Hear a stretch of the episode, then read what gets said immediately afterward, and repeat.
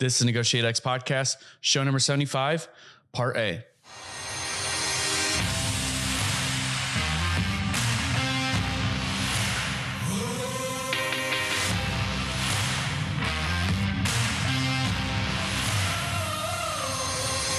listening to Negotiate X Radio, helping you elevate your influence through purposeful negotiations. If you're here looking to learn about how to become a better negotiator in both business and life, then you're in the right place. Stay tuned and be sure to join the others who have benefited from NegotiateX.com, your home for negotiations training and consulting online. Hello and welcome to the Negotiate X podcast. I'm your co-host and co-founder Nolan Martin, and with me, as always, co-host, co-founder Aram Donigian. Aram, you want to take it away from here? I will. You're looking good today. Nolan got some of that Miami Vice vibe going on, enjoying Florida. Absolutely. We're going to go to the other coast today. And folks, it's my pleasure to welcome Keld Jensen, an internationally renowned negotiation expert, TEDx speaker, sought after advisor, and award winning author.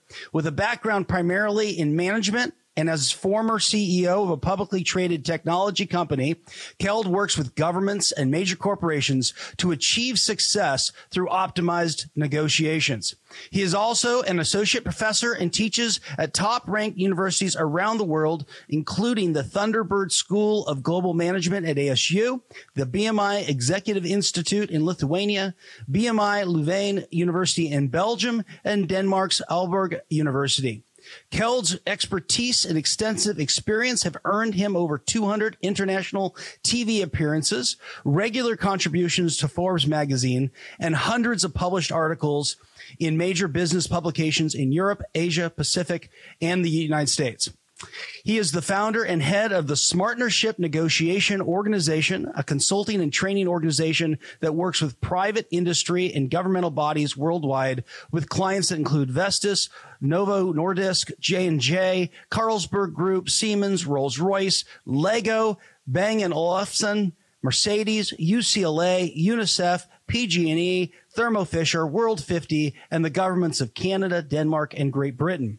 He is on the prestigious Global Gurus Top 30 and has received numerous awards for his work. His smartnership approach is the world's most awarded negotiation strategy. He is a dual citizen of the United States and Denmark and resides in California. He has lived and worked in five countries. His latest book, Negotiation Essentials, is being published by McGraw Hill and is already a best selling book before the release. Keld, thank you for taking the time to join us today. Thank you for having me. That's a pretty amazing resume. I can't wait to get into all your expertise. I've got to ask, what drew you to the field of negotiation? And 30 years into this, what continues to inspire you to do the work that you're doing today? Well, great question. I would say what drew me into it was I was unconsciously incompetent. Um, I, I didn't know I couldn't do it.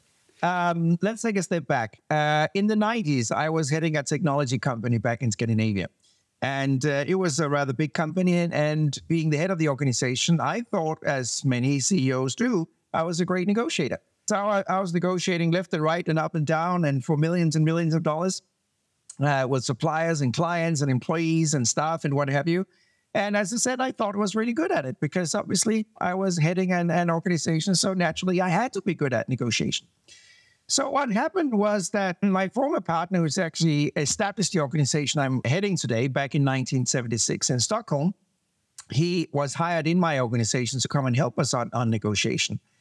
And um, I'm not exaggerating, in less than two hours, 120 minutes, he moved me from unconsciously incompetent into consciously incompetent. Suddenly I realized that I knew nothing about negotiation. It was a very embarrassing moment uh, when you suddenly realize that what you think you're good at, you're actually miserable at. Now, it's actually nice being unconsciously incompetent, isn't it? Because you think you, you can do something, Right. but in reality, you can't. So it was a really rough awakening right there. So what happened, short version is I went back home to my wife and said, you know what? I'm changing careers right now because there's such a potential of changing the way we negotiate. And since then, basically, since 1998, to be exact, my mission in life has just been to improve the way we negotiate and make people aware that we can actually improve our negotiation a lot. You ever get tired? You ever get weary of doing that? Or is it a passion that, that continues to fuel you? That's a wonderful question. The passion is there. once in a while, I feel it takes an enormous amount of time to change people, how they perceive negotiation. I've been on this mission, as I said, since 1998. And, and the good news is I see signs of people changing. But, you know, changing, oh, we, we, we could just ask this question Is it difficult to change people? Yes. You, you know, you have to start with yourself. Is it difficult changing yourself? Absolutely. And then when you're trying to change other people, it becomes pretty challenging. So the passion is absolutely 200% there because there's such a potential and we can do negotiations so much better than we're doing right now. But we really need to change the mindset of how we perceive negotiation. And the absolute that's step one. Yeah, you mentioned several challenges, overcoming those challenges, overcoming just the sheer not knowing that you may be a bad negotiator. What was your greatest challenge that you had to overcome? And, and how can listeners who relate to your challenges take steps to improve as well? Yeah. I think my first challenge was actually understanding that negotiation is a science. I was invited to speak at a business school in Europe just one week ago, and uh, I accepted. I thought that was great. It was a great opportunity to do that. And um, I was asking uh, the management of the school, the class is that elective or is it is it required? And they said it's elective, and it's an executive MBA class. So I said, why is it elective? And they said because the people, the students attending, are very experienced executive. And I was thinking, oh God, they, they got it so wrong, right? Because we have this misunderstanding that if somebody is an experienced executive, just back to my story, they are a great negotiators as well. And that is not the case. Uh, negotiation is a skill set we need to learn and train, just like being a lawyer or a technician or army officer, what have you. It's not just something you do automatically, but for whatever reason, don't ask me why.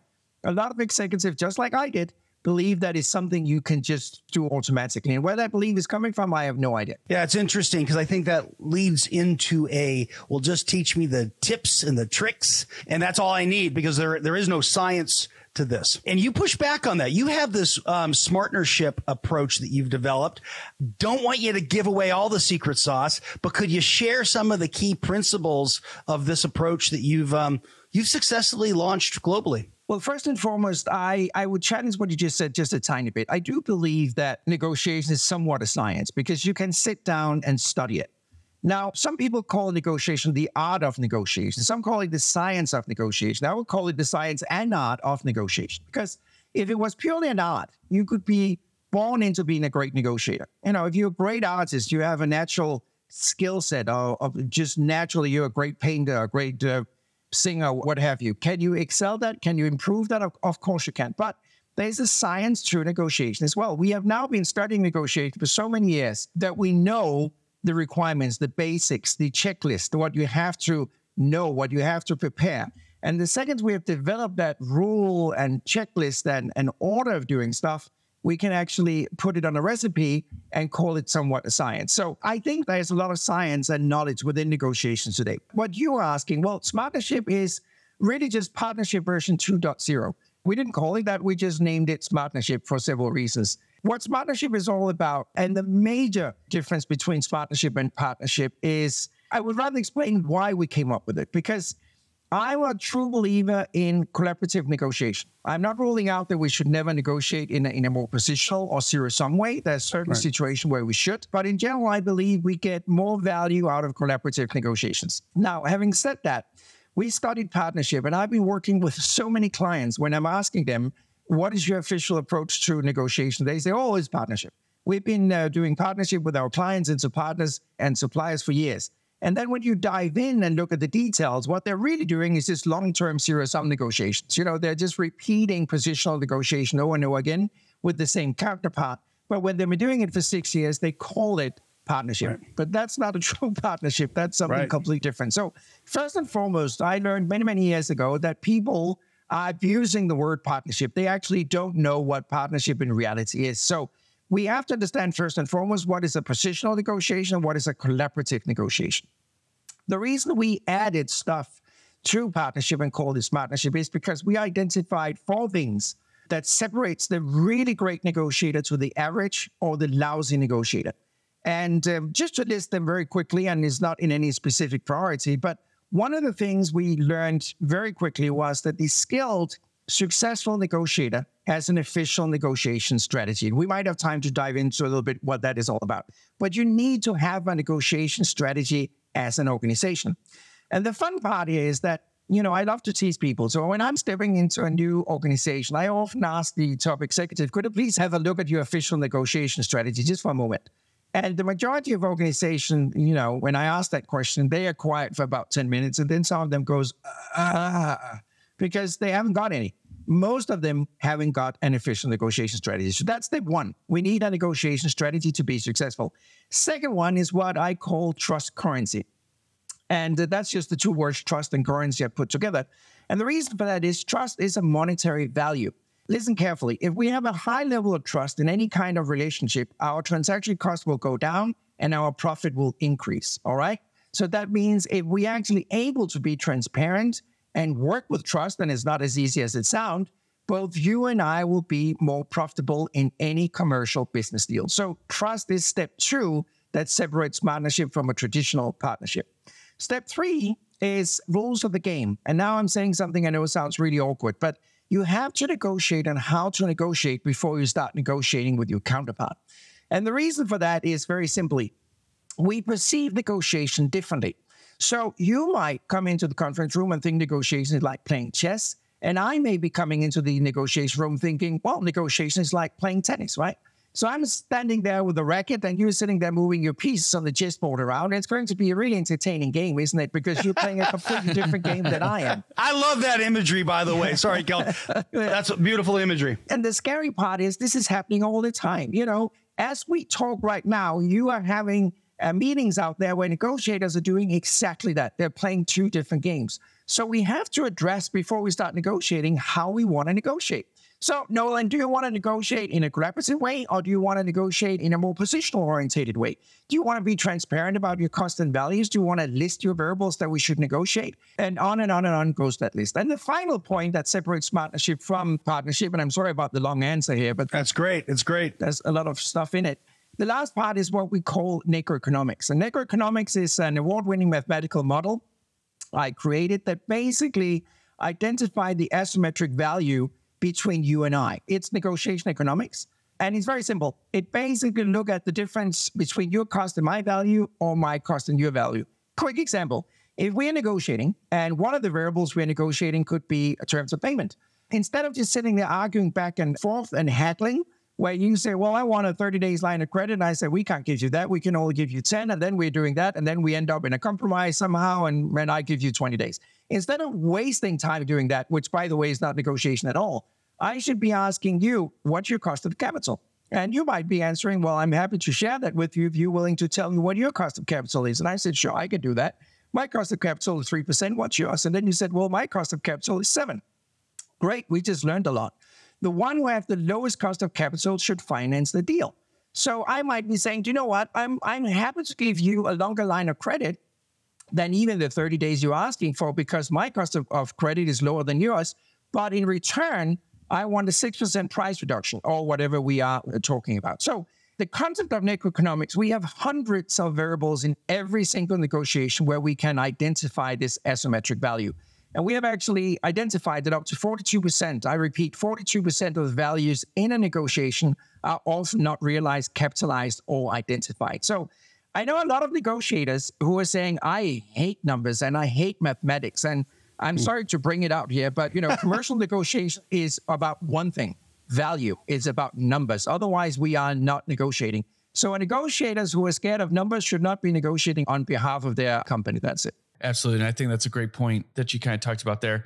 I was hoping to ask you so, how has this smartnership approach helped your client avoid some of the common mistakes and challenges you see in business negotiations?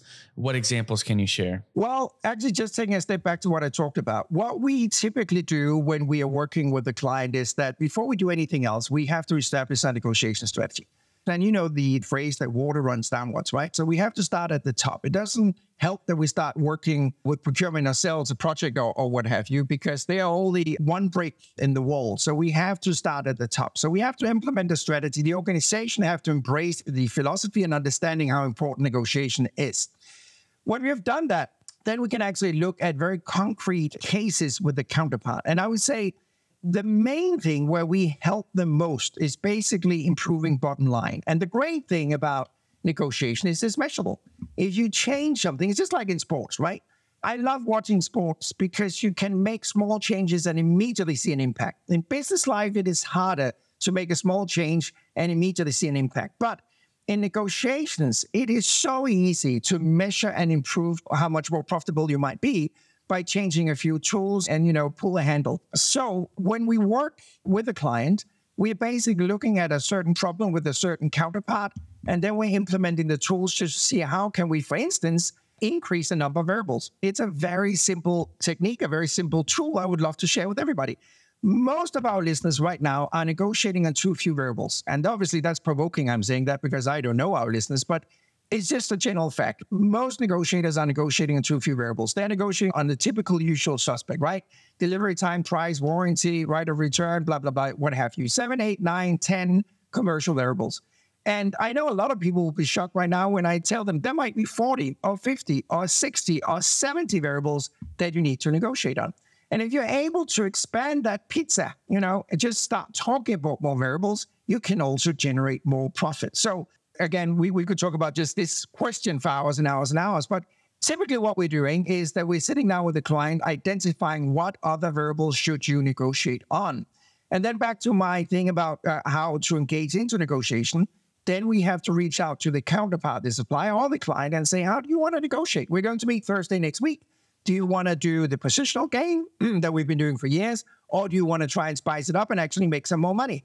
Because we are here to help you reduce your cost and your liability. And we expect you to arrive at the table helping us reducing our cost and, and our liability. That was a very long answer to your question. I don't even know if you got an answer to, to your question. no, I think that's fair. So basically, trying to still pull out the cooperative approach to what may have been traditional haggling over prices or anything like that, like typical positional type bargaining. So it sounds like the smartnership approach basically helps us avoid that. Is that an accurate summary? The short answer is yes. The long answer requires a little bit more. I'll try to do it very short. When we're talking smartnership, we are majority of the time in a collaborative mode, but you could have periods during that negotiation where you have zero sum negotiations as well. Sure. What we often say is that you have to collaborate to create value. But when you try to distribute the value, you could end up in zero sum again. So I, am not naive. I'm not saying everything should just be collaboration, that we should just be sitting there and agreeing on everything. Sure. End of the day, the reason we are negotiating is to improve our bottom line, is to create more value. Sure. And I truly believe it's possible because I know it is that you can make an additional $100 without I'm paying for it. But I'm not ruling out that zero sum is not happening in smartnership. It could be happening in certain windows or pockets of that negotiation, which is fine, by the way. If we could take, again, going back to your first step, which is this official negotiation strategy. And in your answer to Nolan, you just mentioned the organization has to realize how important negotiation is. Can we talk about that for a moment about the difference between negotiating and even negotiating well and negotiating when you have a clear corporate strategy uh, behind you or whatever. How do you advise? How do you help clients actually get that strategy built? Yeah, that's a great question. It's a three month project. We have it pinned down in nine steps. And um, the first step is, as I said, developing the idea and the understanding at the C suite that they need it. Typically, they have realized already that they can improve on negotiation. That's why they're coming to us. Otherwise, it is really difficult. I mean, I gave up years and years ago trying to convince somebody they have a need if, they don't understand that themselves, back to being unconsciously incompetent.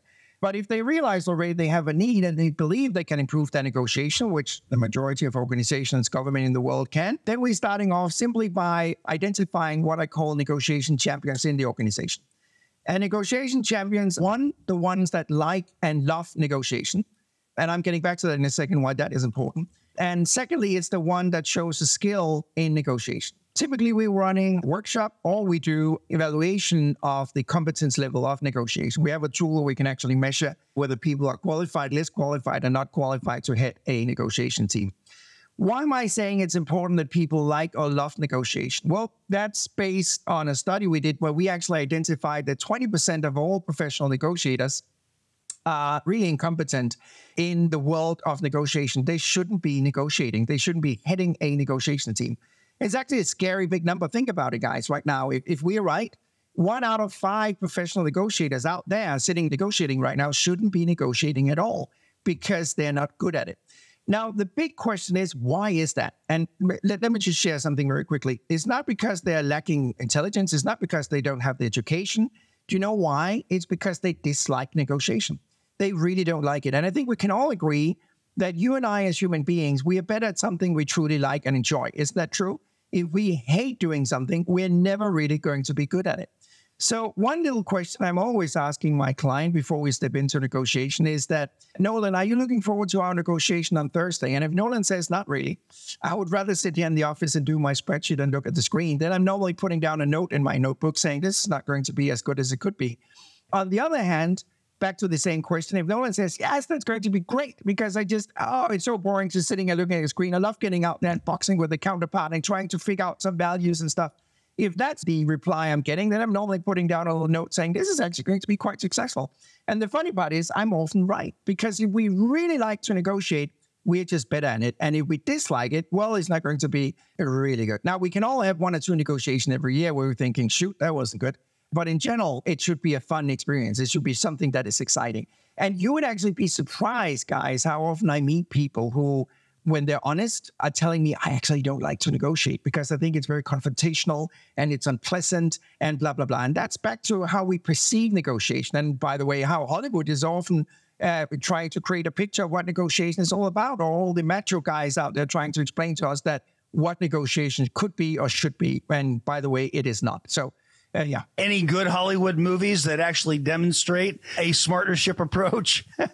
That's an excellent question. I never had that question before. I, I have a long list of movies that doesn't. Having one that really shows smartnership, that's uh, I have to think about that. I don't have one right here. If not, that's something for you to work on in the next 30 years of your professional career.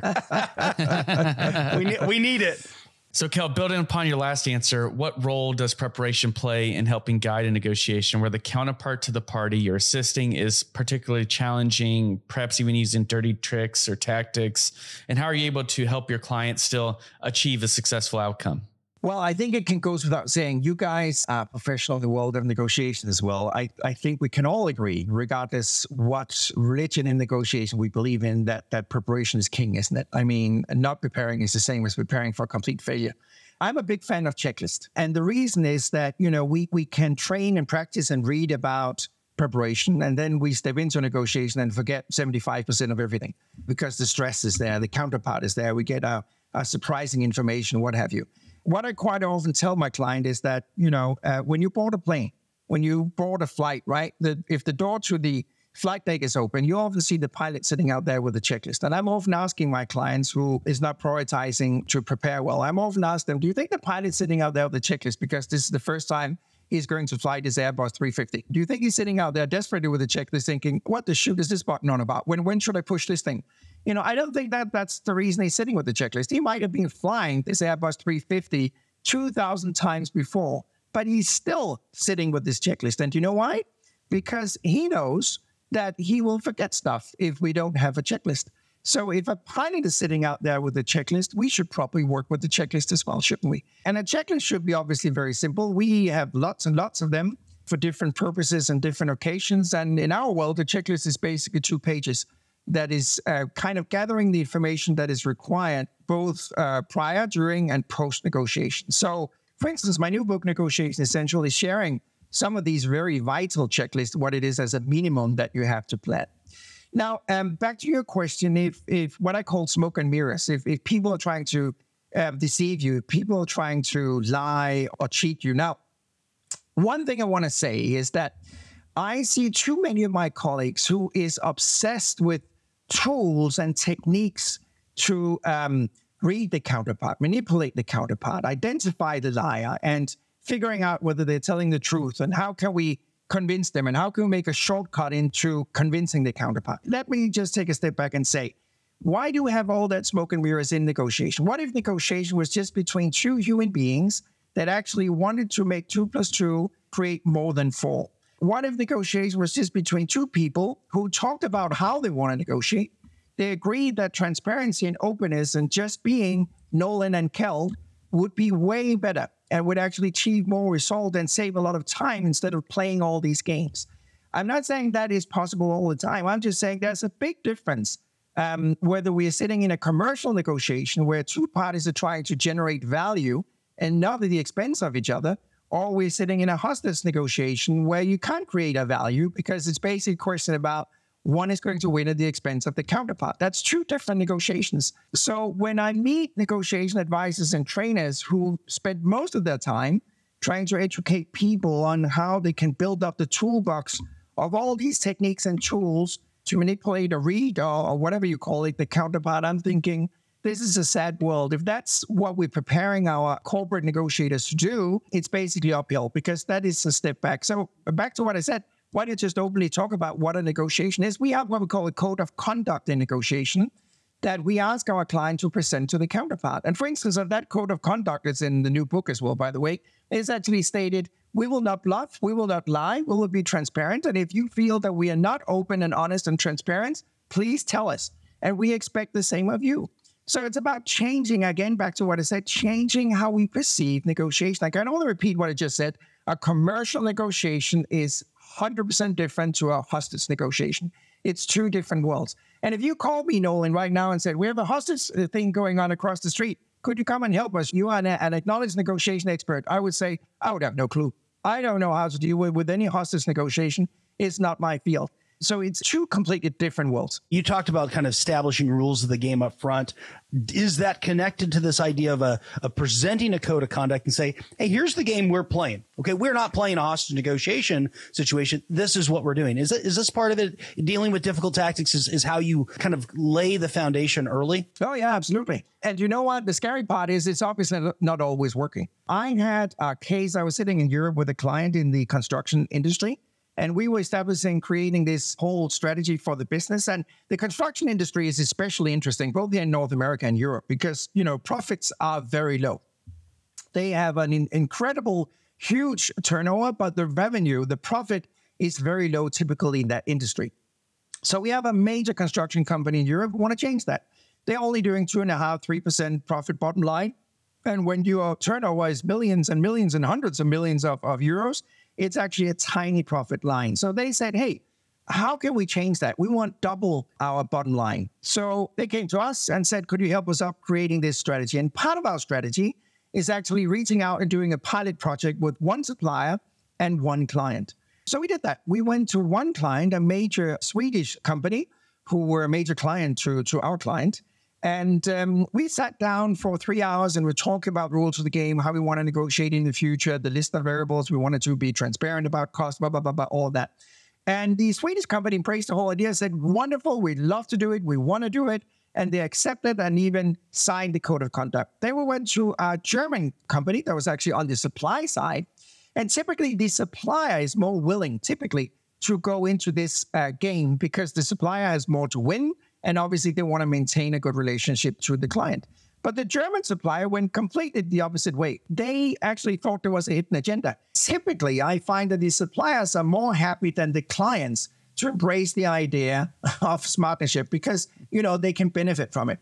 But this was a German supplier, and they went the complete opposite direction because they actually thought there was a hidden agenda. Where they start arguing, saying, "Well, why, why should we do this right now? Because we've been working together for years and years, and it's been going perfectly." But we can reduce the price. So they actually didn't get the concept at all. So what I'm trying to say is that it's it's really important introducing the idea. And back to your question, it's really important to identify and part of rules of the game introduce how we want to negotiate. And code of conduct is part of that already at step one. So we agree that, you know what, we have to be trying to be honest and transparent. And it's very important actually to verbalize what trust is as well. Some people come to me and said, we can't talk about trust. You know, it's like a taboo. But sure you can. And and you should. You should actually be talking about trust. So what happens if trust declines? How can we work together to increase trust? So the trust the trust factor should be on the agenda. Hey everyone, Nolan here. I have to jump in in today's podcast for part A of the show. Be sure to rate, review, and subscribe to the Negotiate X podcast if you haven't already. And also join us next week for part B of this awesome interview. Thank you for listening to Negotiate X Radio, helping you elevate your influence through purposeful negotiations. If you're here looking to learn about how to become a better negotiator in both business and life, then you're in the right place. Be sure to join the others who have benefited from NegotiateX.com, your home for negotiations training and consulting online.